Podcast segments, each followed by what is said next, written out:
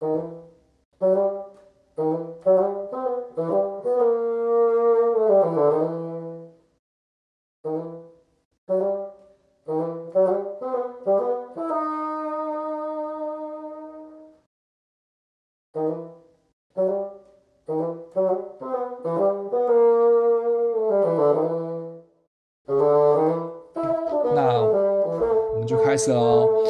Welcome to Miss Cockroach。那个，今天我们非常荣幸邀请到来自吐鲁斯的 Chew。然后从那个上次我的那一集叫做呃，应该是第四十四集，然后 Episode 的第十八集，Episode Two 的第十八集，成为男装设计师之后，我们那集是讨论到他是还是男装设计师，但是。我们一直没有聊到他如何成为那个插画家跟艺术创作者，我非常感兴趣这一段的发展。那我们今天节目也比较特别，特别的是，我们也邀请到来自北京的 Joyce Wan 万博士，然后一起加入这一次的访谈。那 Joyce 跟大家打个招呼喽。Hello，大家好，很高兴再次来参加这一次的节目。然后那个那个 Chew 呢？在吗？Hello，大家好。嗯，所以我们今天有在台北，然后在吐鲁斯跟在北京。嗯，时间不一样。现在吐鲁斯是几点？现在是下午四点左右。哦，所以是台湾时间的晚上十点，北京应该也是十点吧？对，我们没有时差。我们讨论一下现在就是各大城市的的的的的状况嘛。那但是吐鲁斯的人的打扮。会很法国吗？还是就是非常的呃不一样？呃，我因为我我基本上我之前刚到法国也是就是只有住过那个尼斯嘛，嗯，那但是也都是在南部。你但是我没去过巴黎过吗？你没去过巴黎？有去过，但是我没有长期住在巴黎。那当然。住在巴黎的人，想必他们也会更时尚一点。那南法的人，他们的穿着，我感觉是稍微比较休闲一点嘛。然后，其实你也知道，那住南部的，因为天气比较温暖，所以其实相较之下，我觉得他们会没有像北部的那么的不怕冷吧。哦，好，对。那那北京呢？嗯现在的北京的空气似乎比较好了吧？因为工业好像停下来了。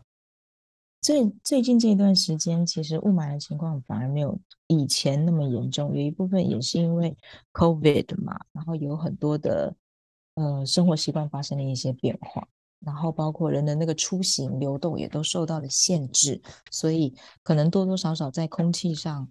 也会不太一样，但是虽然所以说前两天那次重度雾霾的话，还算是最近这段时间比较稀有的情况，所以总的来说也可以说北京空气变好了吧，因为我们的出行减少了嘛。哦。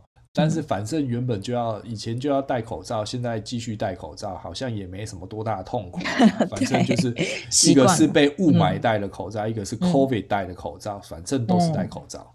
嗯嗯嗯。但是听说法国就是已经全面解禁，完全没有人戴口罩，是吗？去。呃，就是看你个人选择吧，还是有人会戴啦。然后只是说他们现在已经没有再强制了。嗯，但是比如说亚洲亚洲口罩会不会被打？会不会被人家另眼看待？亚洲口罩，你知道亚洲口罩吧？就是亚洲人才戴口罩。呃，不会啊，他们自己有些当地人也是会戴口罩，不一定啊，就是也是还是还是有人会继续戴啦。但对，但是也有可能就是不不，不会像是之前刚爆发疫情一样，那些亚洲人戴了口罩，不会被人家因为戴口罩另类看待。我其实我没有听说过在吐鲁斯有发生过这样的事情，我我没有听说过了。哦，就是即使是一开始我也没有听说过这样的事情，但是呃，当然相较呃比就是比较之下，这这边的亚洲人的比例没有那么的高啦。哦，也是有，也是很多，但是。并没有说，呃，比如说像一些大城市来讲的那么的多。哦，好吧，那我们进入这次的主题。好的。那个，呃，发生了什么事情？就是什么？后来。就是后来就是这个听起来很像是玫瑰同龄眼才会问的问题，就是你应该要，就是不好意思，我就我我我总觉得我很想要担任那个吐槽的角色，就是我觉得这个问题应该是说。比如说，方群从一个专业的设计师会转变成一个艺术创作者或是插画家，那其中是有什么生活上的转变，还是心境上的转变，还是灵感上的调整？是由于什么样的原因驱使你做了这样子的改变？这样，然后呢，当你进入了这个艺术创作、纯创作或者插画这个领域了以后，你还会想要再回去做就是男装设计师吗？或者是说，就是呃，你会觉得这两个是并不互相排斥的？这样？OK，哦，非常专业的问题。对，不好意思，我是 我是一个。其实应该是说，我当初从啊、呃，就是搬来法国之后，呃，因为一开始我知道我自己在语言的能力上，嗯、呃，就是可能有一些，呃，就是我当初到的时候，我的法文能力其实还不。不够好到可以让我在这边找到，就是很在短时间内很快就找到一个呃工作。嗯，就是我刚到法国的时候，第一年是住在尼斯嘛。嗯，那其实你若说想要找呃，比如说设计呀、艺术方面的工作，其实大家都会。觉得说应该要去，比如说巴黎的机会会比较多。嗯，那呃，我当初来到南法的时候，第一个语言上呃有比较大的障碍，然后，嗯，所以我那时候就是想说，那我先试试看，呃，用嗯在网络上接案的模式，嗯，呃，就是说我第一个我还是是可以。继继续的从事有关创意方面的工作，嗯。啊、呃，然后又同时我可以趁这一段时间来，呃，就是让我自己的法文的能力可以嗯、呃、变得更好一点，嗯，还是很积极的规划。对，然后嗯，但是不就是。就就就接案的这个生活，默默的也就是 过了四五四五年了，就是四五年就这么、嗯、就这么过去了。然后我一开始从可能会接一些也是服装设计的啊、呃、freelance 的案子，嗯，到后来变成只有做插画，嗯，就是他的这个过程也是嗯，就是慢慢的一个。就是慢慢的转变，因为，嗯，一开始，因为我对我来说，其实最容易呃接到的案子，当然就是以服装设计相关的的、嗯、的设计案，因为毕竟我本身有。那样子的背景，嗯、然后又有、嗯、呃相关的经验，嗯，所以一开始对我来说，那是比较好呃切入的的方向，嗯。但是实际上，呃，真的开始接这这一类的案子之后，就是会发现，嗯，第一个，我当可能我觉得可能也是我找案源的方式啦，嗯，比较稍微局限一点。那我就发现说，其实很多的案主本身是完全没有做呃服装设计相关的背景或经验，嗯，那他们呃有时候他们的。呃，本身的美感跟我个人的喜好是相差那个非常大，嗯，嗯，然后嗯，再加上因为这个算是就是说嗯远距的方式在呃接案子，有时候其实是我觉得在沟通上其实还是有它的限制啊，因为毕竟我觉得服装设计这东西。有时候他们会希望你可以，比如说帮他们打样啊，或者是说帮他们看看做出来的样衣的效果什么的。所以其实这也是为什么呃，对很多服装品牌来说，他们其实还是比较倾向要有那种所谓 in house 的设计师，嗯嗯嗯、而不是只是外包式的。对，因为我我后来也自己也体会到说，那种嗯执行上啊有很多限制跟困难。嗯嗯，对，所以我后来就是也慢慢的把呃我自己的就是 focus 嗯，嗯转向到插画这样子。嗯嗯，嗯对，那。呃，你刚才有提到说你是先利用一些平台，然后呢，可能在这些上面，呃，才能够跟一些业主有一些互动嘛。那我想了解一下，就是呃，在南法或者是法国，或者是一个公众呃，就是国际性交流的平台吗？还是像这样子的呃平台上，如果说你一开始会怎么样得知这样的平台，那你是又怎么可能从一个设计作品，然后呢变成插画或是艺术作品的？因为如果你原先没有累积一些作品的话，可能不太容易接到跨领域的案子吧。呃，对，其实我一开始就像我刚刚有提到，因为语言的关系，嗯，所以基本上我是呃没有用，呃，就是基基本上我是没有任何和没有和嗯法国当地的任何的公司合作过的，嗯、基本上我的客户都是以。呃，在英语系国家为主的，嗯嗯嗯。的的客户，然后、嗯、呃，所以我一开始使用的呃一个网站接案的网站，它也是在美国，嗯，然后使用的语言也是英文吧？是不是？嗯，他他的他呃，就是他的客户有来自全世界各地不同国家的人，但是大家都是用英语来沟通的。嗯嗯嗯，OK，对，那呃，因也是因为透过这个网站的关系，然后我接到了蛮多的案子，嗯，然后嗯，慢慢的就是有时候客人客户会推荐其他的客户嘛，嗯嗯，对，就是会透过介绍的方式，然后插画的部分，就是我觉得我我当初也是有，算是也是有一个。呃，一个是在一个时时间内有做出一个规划，比如说，嗯、我知道，嗯，比如说我需要半年的时间，从嗯，嗯接服装设计案到呃插画，嗯、这中间我可能会尝试先接一些比较小一点的插画的案子，哦，然后呢，同时我会呃花很多时间在呃做自己的嗯 project。就是嗯，嗯就是累积，基本上就是累积一个新的 portfolio。嗯，那那个时候，嗯、那个时候为什么会想说在这个中间想要做创作呢？是自己有一个创作的欲望在，还是是那个时候就有一个想要转变你自己目前的状况的一个心理状态？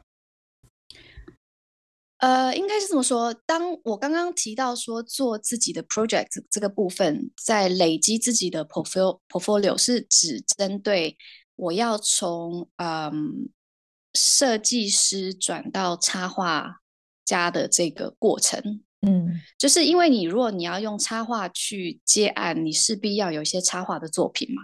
对，对，嗯，所以我是同时先从接小的插画的案子。开始，然后一边、哦、呃累积自己的插画的作品哦，所以那个那个作品是用在 portfolio，也就是你呃对。去去证明你自己是一个插画家的可能性，呃，而并非那个 portfolio 并非是一个设计，就是呃应该是艺术不是艺术创作，只有服装设计的。嗯东西、嗯、对，然后也也不是艺术创作嘛，嗯、对不对？还没开始，那个时候还没开始，不是不是不是，对，那个那个时候还还没开始。那其实嗯，可我现在要稍微提到我以前呃学学生的这个嗯历程，因为我以前是读复兴商工的，嗯，然后我在念复兴商工的时候，呃，我本最后一年我本来就是念呃所谓的 fine art，就是纯艺术的，嗯，嗯所以嗯。所以其实我最早最早一开始创作的模式一直都是用呃纯艺术创作的那种思维，嗯，然后是后来去念服装设计之后，你是说水彩、手绘、素描之类的吗？对对对对，嗯、就是呃比较纯艺术创作的。呃，然后是后来去念了服装设计师之后，才把那个呃创作的思维模式转到比较偏商业设计的这种方向。嗯嗯，对。所以嗯，但是在现在再回到呃我在转型那段时间，就是从服装。设计要再转到插画的这个过程，其实对我来说也是。我我也是花了很长一段时间去摸索，因为其实我并没有真的嗯受过任何插画的训练，嗯，所以。其实其实，在接案的这四五年这一段期间，我一直都觉得是我我一直在黑暗里面 在在找寻一些光，嗯、在指引我一个呃一个一个方向，嗯，对，然后因为我我周遭也没有任何就是。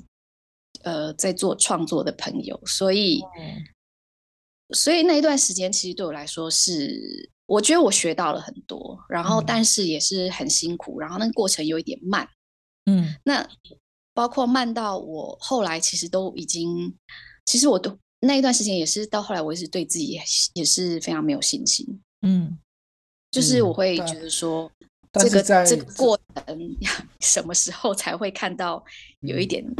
呃，成果这样子，嗯，所以那个压力这么大的情况之下，在做所谓的，我不能说那个不叫创作，也是一种，也是一种形式的美嘛，是因为你就想要生存下去，所以不得不，而而不是一个发自内心的想要画一些东西嘛。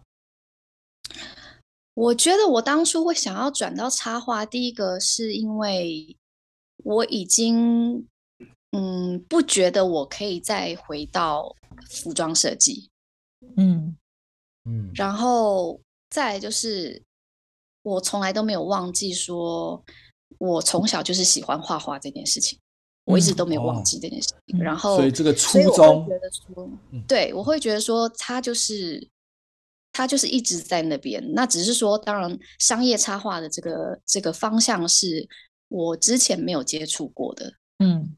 但是我觉得，在有时候我可能只是也只是想要证明看看我是不是可以做这件事情吧，嗯、因为毕嗯竟，嗯，我也知道我不可能，我很难去做那种所谓呃朝九晚五的工作。嗯，对，我，我觉得我也没有办法为了说生存，然后去做一份我自己不喜欢的事情。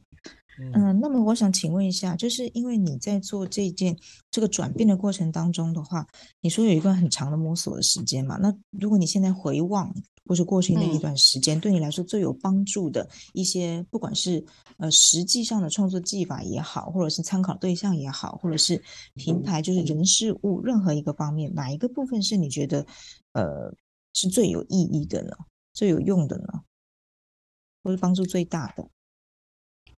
呃，我觉得有两个层面。第一个是比较实际的方面，应该是说知道要怎么解决问题。比如说，嗯、呃，以那个时候来讲，嗯，我可能就像你想象，很多从比如说从呃学插画设计毕业的学生，嗯，一旦毕业之后，他们就要开始就是要自立了嘛。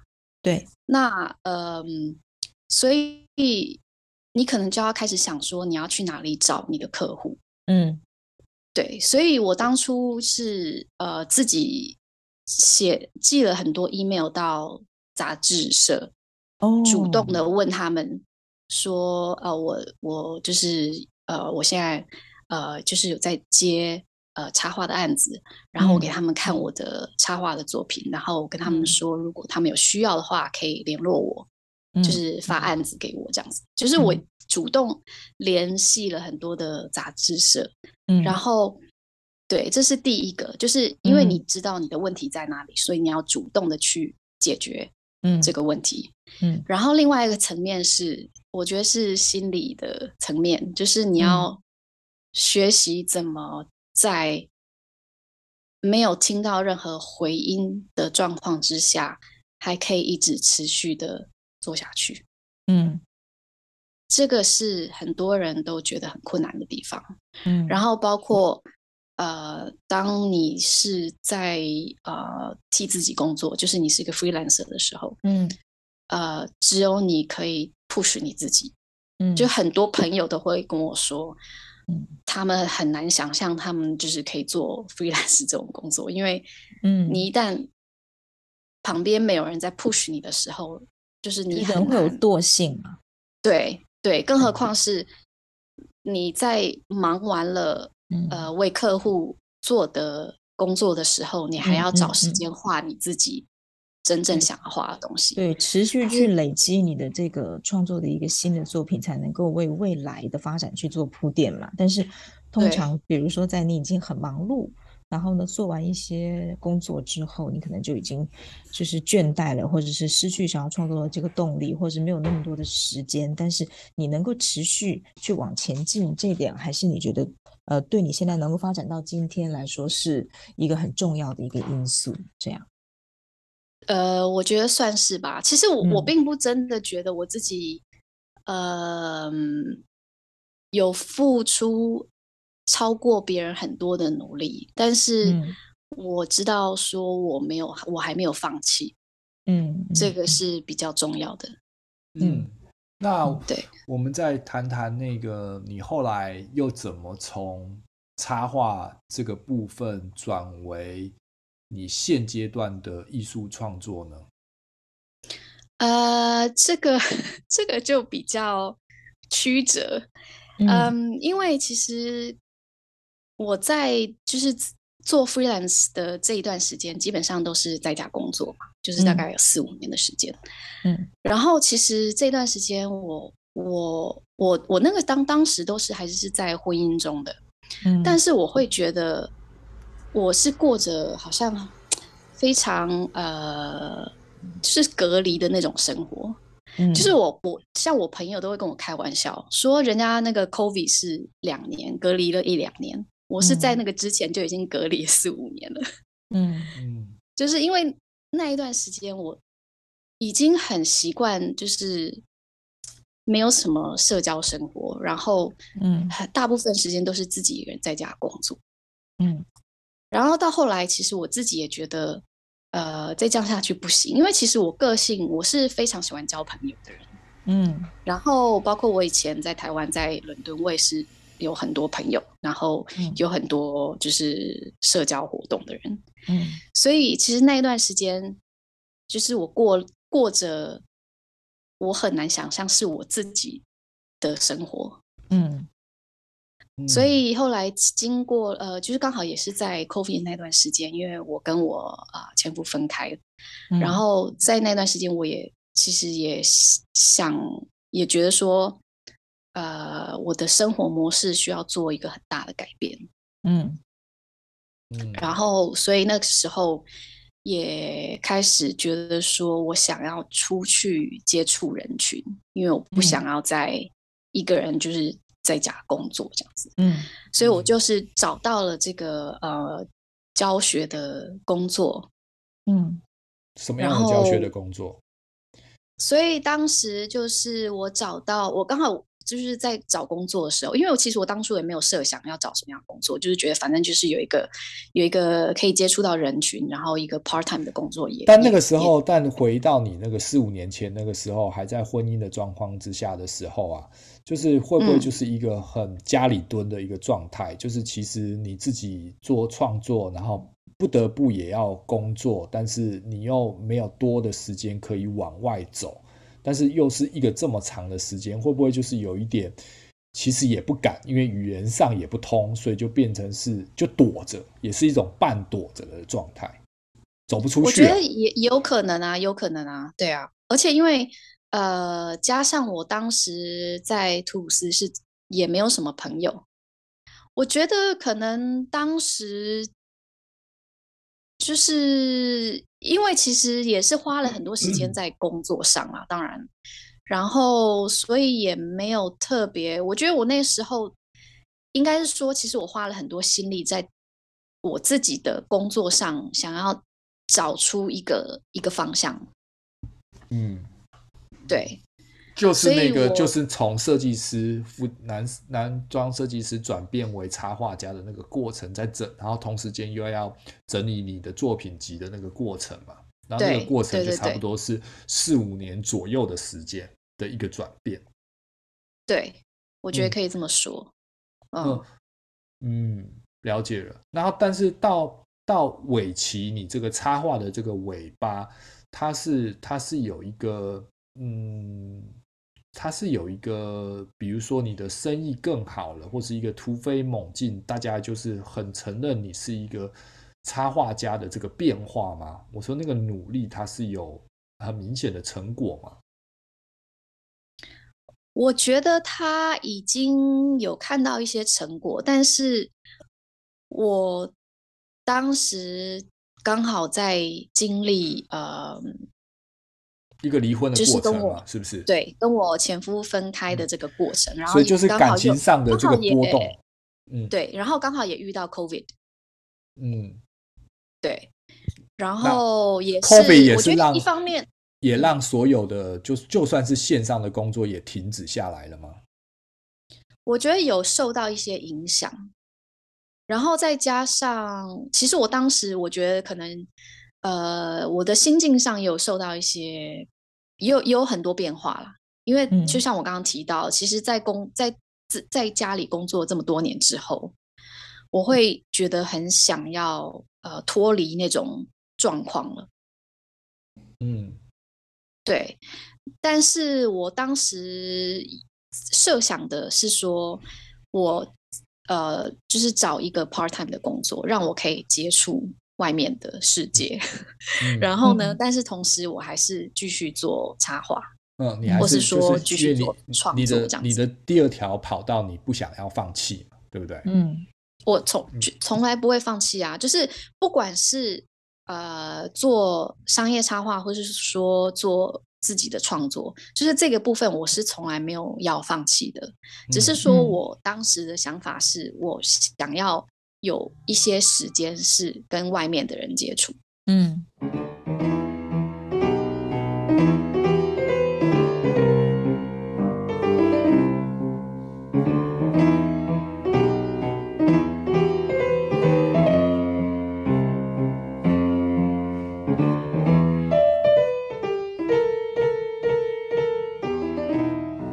好，我们刚刚聊到哪里了？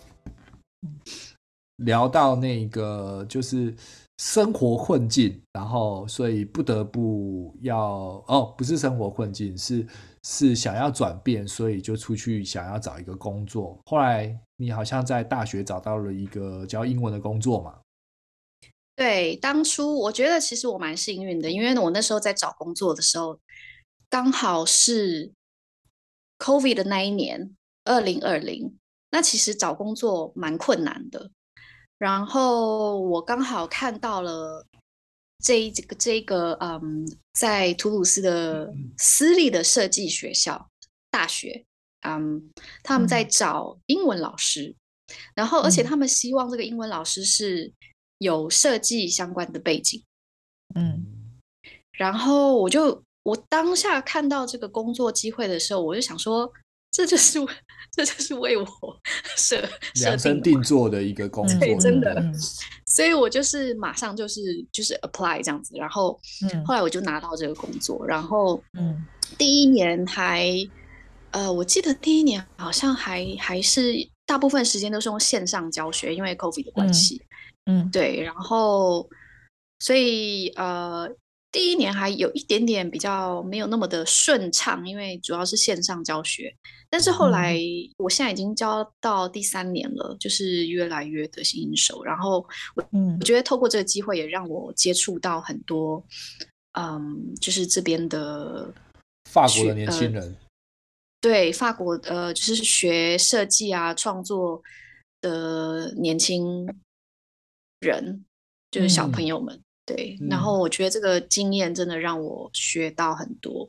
嗯嗯，对。那我比较想知道的就是，从插画家在转变你现在的创作模式。呃，先介绍一下你现在的创作模式是什么好了，然后我们再从中间再去讨论那个那个转换。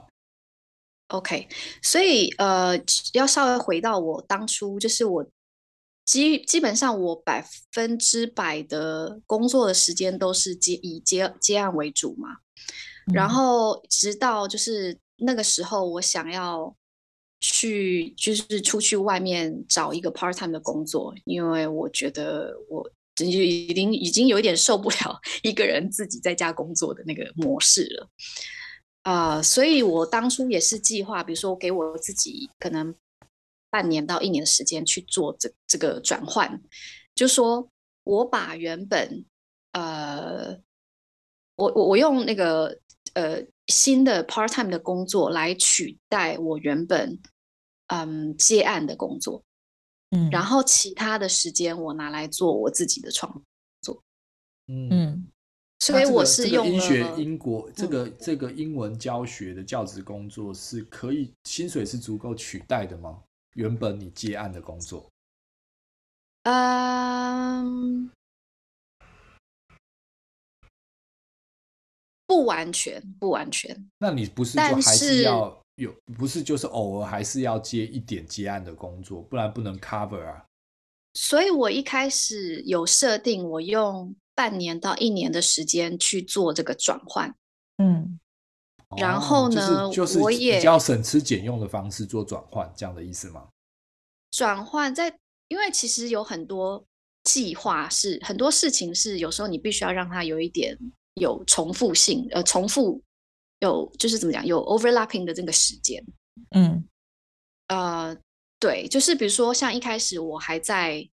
呃，我已经开始教教课了，然后我那时候还是有在接案子，嗯嗯，对，然后我慢慢慢慢进行的，只是慢慢放掉一些。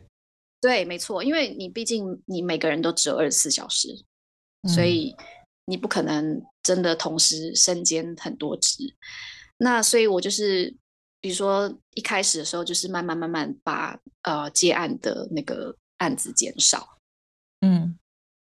然后就花，呃，然后而且一开始我教课的那个呃时数也比较少，第一年的时候，是、嗯、后来到现在有稍微增加一些，嗯、但是我也呃就是有保留保留一些呃就是要创作的时间。嗯，那你这个创作就不是就不是准备插画的作品集了嘛？因为对啊。一直在等你所谓的这个创作是，我所谓自己对我所谓自己创作的部分，就是像我目前的话呢，嗯，我创作的媒介有啊、呃、版画，然后我也有在做一些 punch needle 的呃商品，嗯、但是嗯，我并没有局限于这两样，因为我觉得。其实所谓的创作，应该不不需要去特别去局限于你是用什么呃方式是去呈现，因为其实主要是你要表达你的想法、你的概念嘛。嗯、所以我觉得用什么方式来表现，其实是我我觉得身为一个创作者，就是必必须要有这种自由度，就是我不管是用嗯。油画或是呃雕塑的方式来呈现都是可以的。其实主要就是要看我想要表达的是什么。嗯、那比如说像 Min 之前你创创作的模式，你创作的媒介就是摄影。嗯嗯，但不代表你不能用其他方式来表现啊。嗯、对啊。嗯嗯，嗯那只是说我目前在时间 允许的呃。范围内，我目前先用呃版画，然后呃，比如说一些小插画，或是嗯 punch needle 的方式来表现这样子。哦，对，但是那个转变呢、啊？那个转变是因为呃呃去了大学教书之后，呃嗯呃认识了一些小鲜肉之后的转变吗？什么小鲜肉？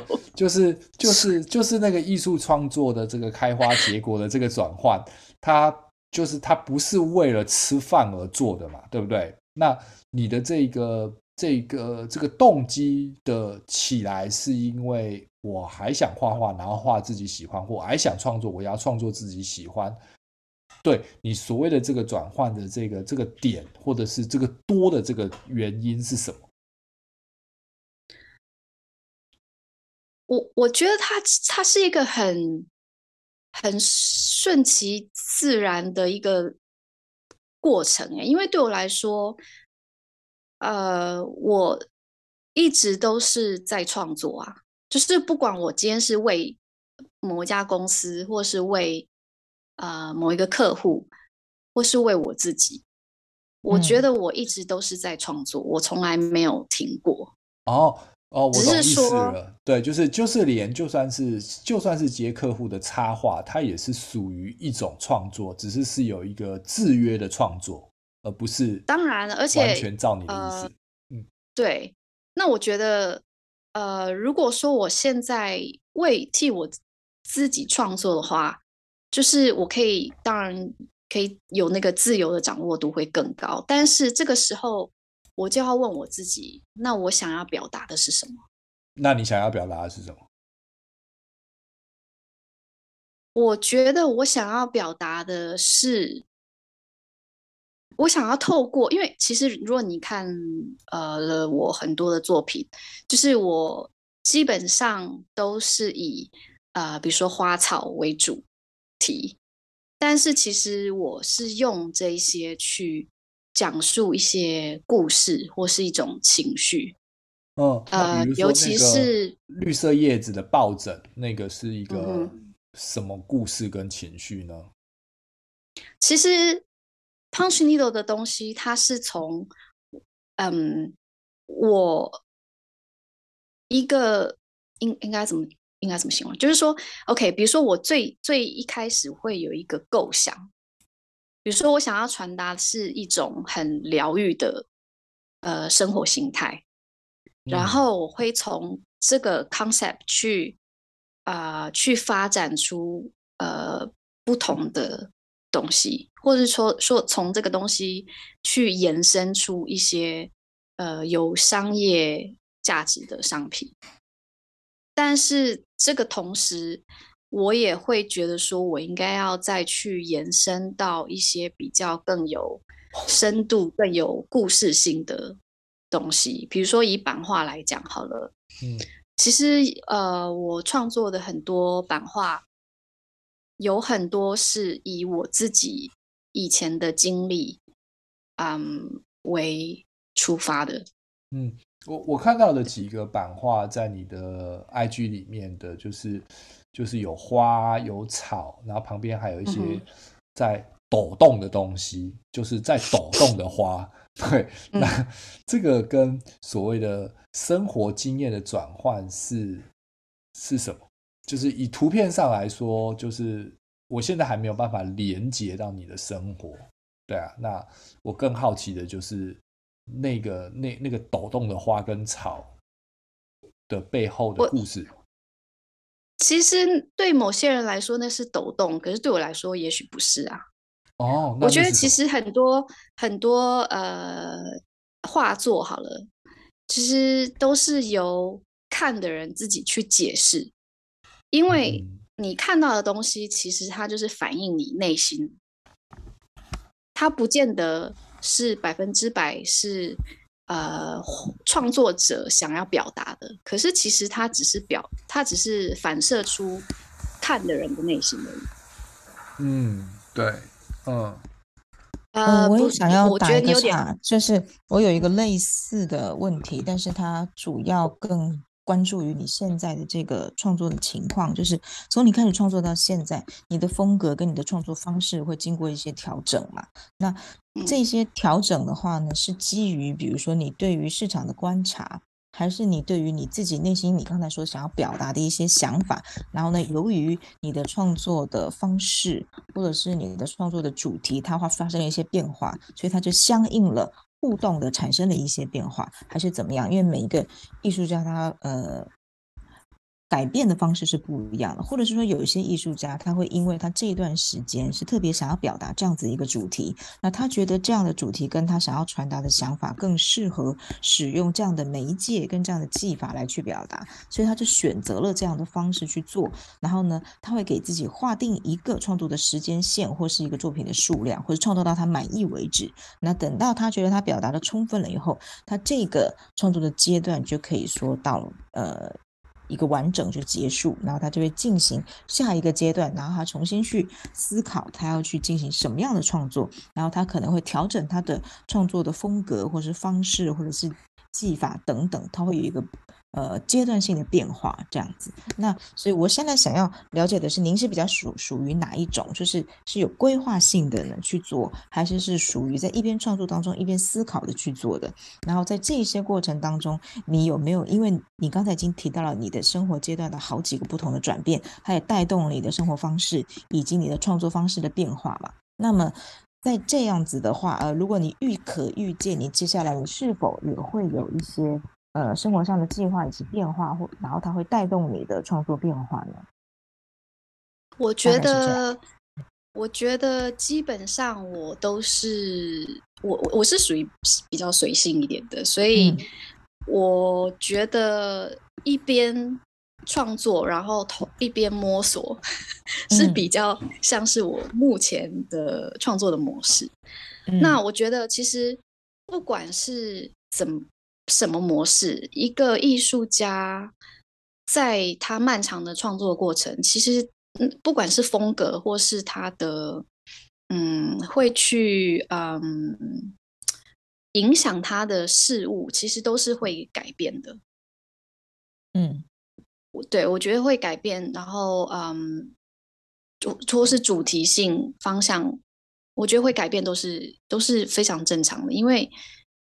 因为我们的人生不可能都是一成不变嘛，嗯，然后再加上我觉得这几年不是只有对我，其实我觉得对很多整个整个大环境来讲，其实都有很多的变动，所以在这个过程中，其实我就是去，嗯，同时去观察我自己内心的这些变化，然后把这些东西。呃，当然加上一些我自己以前过去的呃个人的经历，然后把它嗯、呃、转化成转化在创作里面。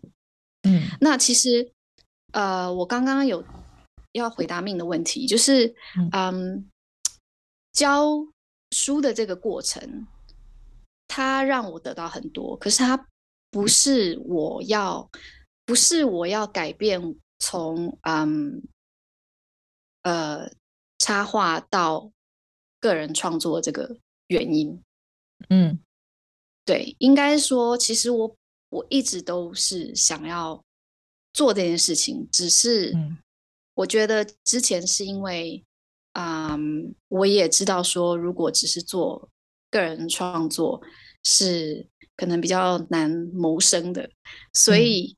其实我给自己很长一段时间去，嗯，去铺这一条路，应该这么说好了。嗯，对。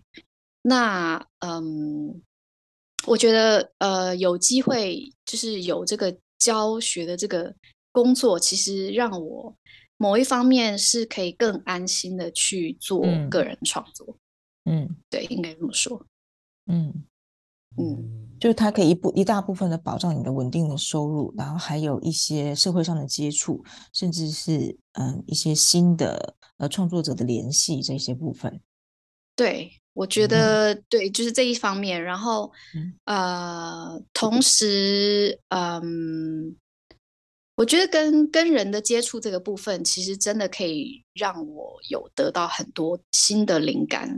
嗯，尤其是其实就像我刚刚讲，很多事情都是一个反射嘛，就是当你在跟别人接触的这个过程，嗯、其实你更多学习到的是、嗯、呃你自己，嗯。嗯，就是你会你反而会更加认识你自己。那从这这这从四五年的这个婚姻生活转变到是自己一个人，然后但是你你你开始接触了这个吐鲁斯的外在环境，以及接触到这些呃这些年轻的艺术呃学生们，那这中间有看到这一个什么文化上的差异，或者是你觉得转变你的点吗？我觉得就是我想要知道一些，就是这一个你你看到了什么？你走出去了嘛，对不对？那你看到了什么？看到了非常多呢。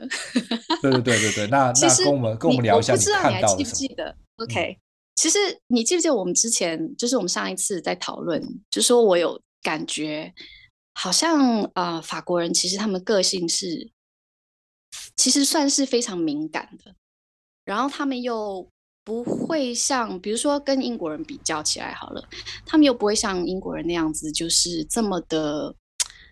呃，嗯，应该怎么讲？就是对，然后就是那个很多情绪是不会表露在外面的，就是刚好相反。其实法国人他们算是蛮会把情绪表现在外面的。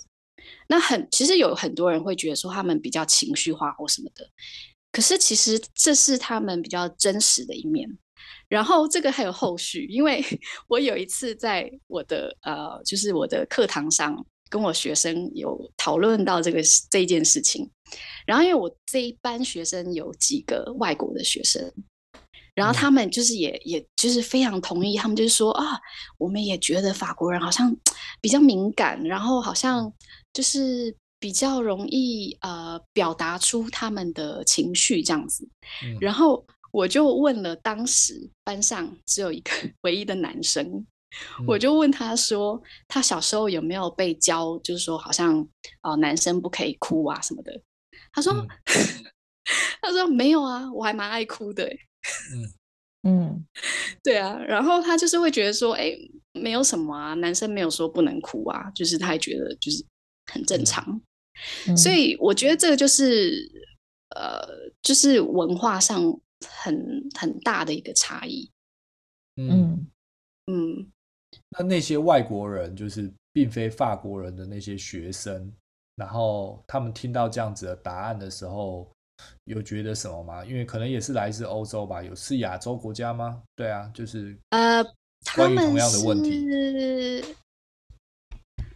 呃，他们是黎巴嫩，哦、黎巴嫩那，那是更完全又更不一样的文化。对，没错，所以对他们来说，因为在在他们的国家，他他们的文化。他们也是属于那种男生应该不能哭吧？对啊，对，就是男生很不太会表露自己的情绪或是情感的感觉。你一般都要拿着枪杆子之类的，嗯、没有啦。嗯、所以其实，所以听到这个那个男同学说啊，没有啊，我我还蛮爱哭的，然后大家就是哄堂大笑。嗯、但是我们也会觉得说，哎、嗯，这就是法国人很可爱的地方。嗯嗯，对不对？就是比较比较。呃，在情感的表达上是比较坦诚的。嗯，那还有什么其他的、嗯、的的的预见或看见吗？我觉得还有一个比较私人一点的，就是说，因为其实你知道，就是身为一个亚洲女性在，在、嗯、在这里，然后因为毕竟南法的嗯亚洲人并没有对，并没有。并没有像巴黎这么多啦，当然，嗯，然后我我就就是，而且他们接触到的比较多的亚洲人都是，呃，比较多是那个越南，因为以前越南是法国殖民地，嗯，对，所以他们其实第一个，他们可能很难分，他们可能以为所有的亚洲人都是越南都是越南人，对，嗯、或者说他们，我觉得，我觉得对我。应该说有一部分冲击比较大，就是说，嗯，我觉得在他们的既定印象里面的亚洲女性，实际上跟现实上是有落差的。他们就是印象的亚洲女性会是什么样的？因为如果照这样子说，越南其实是法国的一个殖民地的状况之下，他对于越南女性应该是一个比较贬低的。看法吧，因为他们是一个殖民者，比较高尚嘛，对不对？然后一个是，我不确定用贬低这个字眼是不是正确的，但是我曾经问过很多法国的男生，就是说，因为其实你知道很多西方的男性，嗯啊、呃，好，不要说所有的西方国家好了，就是以以法国来讲好了，我知道很多的法国男生，他们其实对呃亚洲女性是有某一程度上的幻想。嗯，那个幻想是什么？幻想是什么？嗯，对，呃，应该是说十八禁，所以我就 OK，嗯。是应该是说，我有问过很多呃法国男性，就是说他们是不是有很多法国男生觉得好像亚洲女性嗯很嗯 attractive，嗯，中文要怎么怎么翻译？就是有魅力，对，就是他们是不是会觉得吸引力？嗯，对对对，他们是不是会特别觉得亚洲女性好像很很很很有很有吸引力或什么的？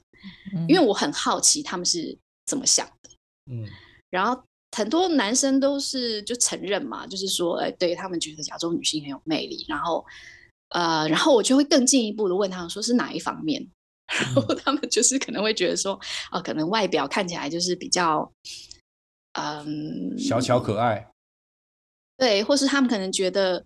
就是其实他在某一方面，他们的潜意识里面觉得亚洲女性是很好像是很服从的，嗯，很听话的。是对，那这就是我刚刚说的贬低啊，这这同一个同代名词啊，没有不同啊。呃，那要看，因为有一些人他们觉得，他们并不觉得这个是呃负面的。负面的特质啊！哦哦，这只是一个现实，而不是现实，就是一个制定的某种程度的观察嘛。服从跟顺从，就他觉得亚洲女性应该是说这是一种，这是一种特质，但是这个是他们呃潜意识里面对我们的印象。OK，所以不不不不是一定是贬低，就是一个印象。你应该想要传达的是这个，对对对，我所要，我并不是要去传达说它是负面或是正面，我只是要强调说这是他们既定的一个印象。嗯，然后那我觉得，那他们看到你之后有什么？因为不同嘛，对不对？你是台湾人，然后我相信跟越南应该是有，我不知道越南女性，我没有认识几个越南人，对啊，所以呃，对，但我的重点并不是说哪一个。国籍的亚洲人，而是说他们对于所有亚洲的女性的既定的印象，很多都是都是这样子，就是会觉得好像我们就是比较乖，比较乖，然后比较顺从，嗯、然后比较嗯，就是就是这一方面的，你知道吗？嗯、然后嗯，但其实他们很多这种既定印象，可能都是从比如说。电影看电影啊，嗯、看电影学来的，嗯、对，所以呃，我觉得这个部分其实对我来说也是很有趣，因为因为我觉得我就会有一种很想要去打破这种既定印象的那种想法，挑战，嗯，嗯。对，嗯，对，那这些这些这些你的。大学的学生们，或者是你的 colleague、你的同事，你你面对这些人的时候，你打破了这个他们的想法了吗？呃，这些这些既定的想法跟学校没有关系的，嗯、就是不不是从我的学生或是同事身上听到的消息哦，是从我私人生活哦接触到的。那有打破这个消息了吗？打破这个想法了吗？嗯，um, 这个还在观察中。哦、节目有，这个问题很难，因为讲讲一些亮点。你你你刚刚就绕了这个关子，绕了从亚洲有从亚洲女生有一个特别对于法国人的吸引力，然后你的那个你的那个速步调跟目就一直在绕，然后到现在我都没有听到一个一个。重点。不是因为你要你问的这个问题实在是太难回答，不是，是你自己讲的，啊，就是就是说，因为你你刚刚问我的问题是说，我呃得到的新的启发，那这是我告诉你我得到新的启发，我没有说我从这个启发呃接下来做的行动有得到什么结论，这个结论我还在观察当中。OK。那那因为这个这个那那这个有没有什么要补像补充的？就像好像你要、嗯、你要做一个革命，但是这个过、嗯、这个革命的过程是需要时间的，而且你需要别人看到你，就是你跟他们既定呃亚洲女性的印象中有什么不同？嗯，这个需要时间。所以这必须要相处，必须要酝酿结果的一个。其实我的重点是，这也不是只有靠我自己的力量，因为我觉得，我觉得如果，呃，如果普遍在法国生活的女性都给他们这样子既定的印象的话，嗯，那表示或许在这里生活的这些女性，她们就是这样子的人啊。所以他们给别人印象也是这样子。对，但那也未必啊，就是看看什么样的亚洲人，他的周是他从哪一个的哪一种家庭长大，所以其实很难以偏概全啊。而且现在，对啊，除了就是我们现在打这种这种女性社会议题的崛起，以大部分的亚洲来说，女权已经算是一个比男权还要更高的。可能都已经来的时代，对啊，在然后，但是到欧洲移民或去过去住的又难讲，因为是看完完全全是看家庭背景而多过于文化了。嗯，我个人不过我要强调的是，因为我在这边听到很多故事，就是比如说是从呃亚洲嫁过来的女生。嗯那呃，因为他们是嫁过来的嘛，嗯、所以其实有很多他们其实就是在这边是做嗯专职的家庭主妇，嗯，对，然后是完全没有出去工作的，嗯嗯。然后我有听过很多呃，就是嫁过来之后，然后过了几年，因为完全没有在外面有工作经验，然后啊、呃，过了几年可能就是莫。对，莫名其妙的被离婚了，然后就是整个生活突然陷入困难。这、嗯、这这种案子，其实我也听到很多。嗯，很有可能啊，因为你一开始你自己本身也是属于这样子的故事嘛，对不对？你的语言不通，然后你把自己关在只是做在网络上的工作，你也没有那么接触外国的人。那如果如果相对的，如果你你你的前夫的经济状况允许，又没有让你继续在外面工作的情况之下，然后如果又生了小孩，很有可能你也会变成是一个这样子的状态。